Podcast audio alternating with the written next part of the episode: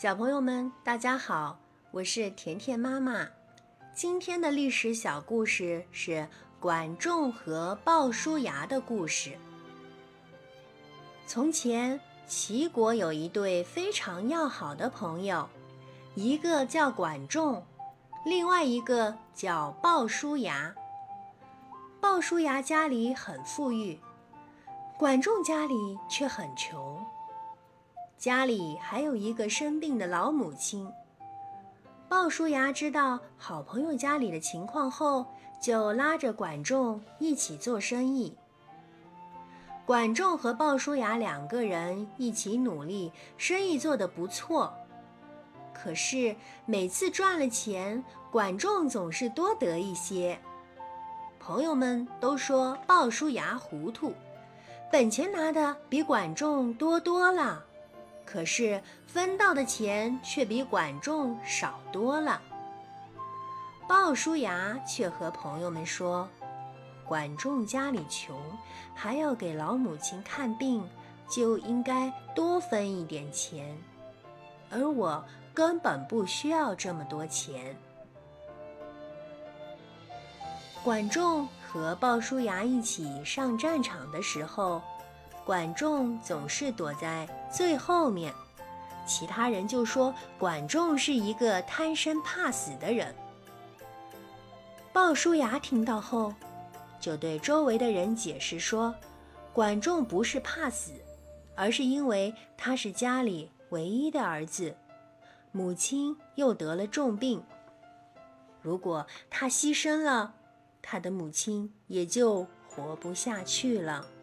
他这是在为母亲珍惜自己的生命啊！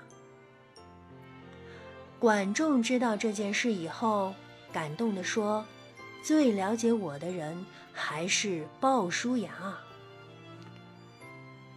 齐国国君死后，大王子继承了国君的位子。谁知道新国君是一个贪图享受的人，他每天吃喝玩乐，虚度光阴，一点儿也不关心国家大事。鲍叔牙看到这种情况很失望，他知道这样下去肯定会发生内乱，于是带着公子小白逃到了吕国。管仲的想法和鲍叔牙一样，他带着公子纠逃到了鲁国。不久，齐国果然发生了内乱，新国君被杀掉了。管仲想杀掉公子小白，让公子纠当上君王，可惜管仲在暗算公子小白的时候没能成功。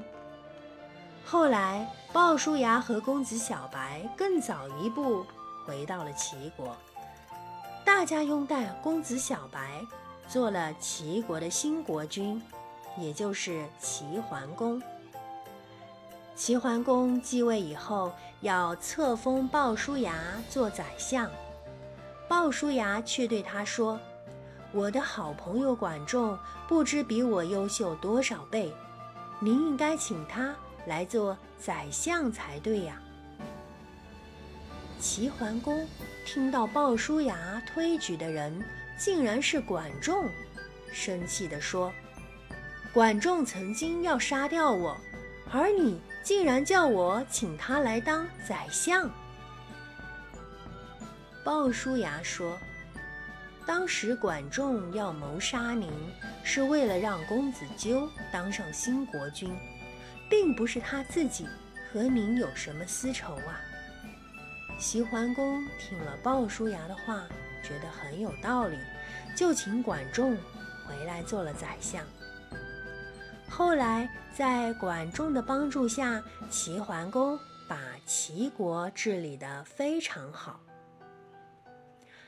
成语管鲍之交就是这个历史小故事得来的。好了，小朋友们，这就是今天的历史小故事，管仲和鲍叔牙。我们明天再见。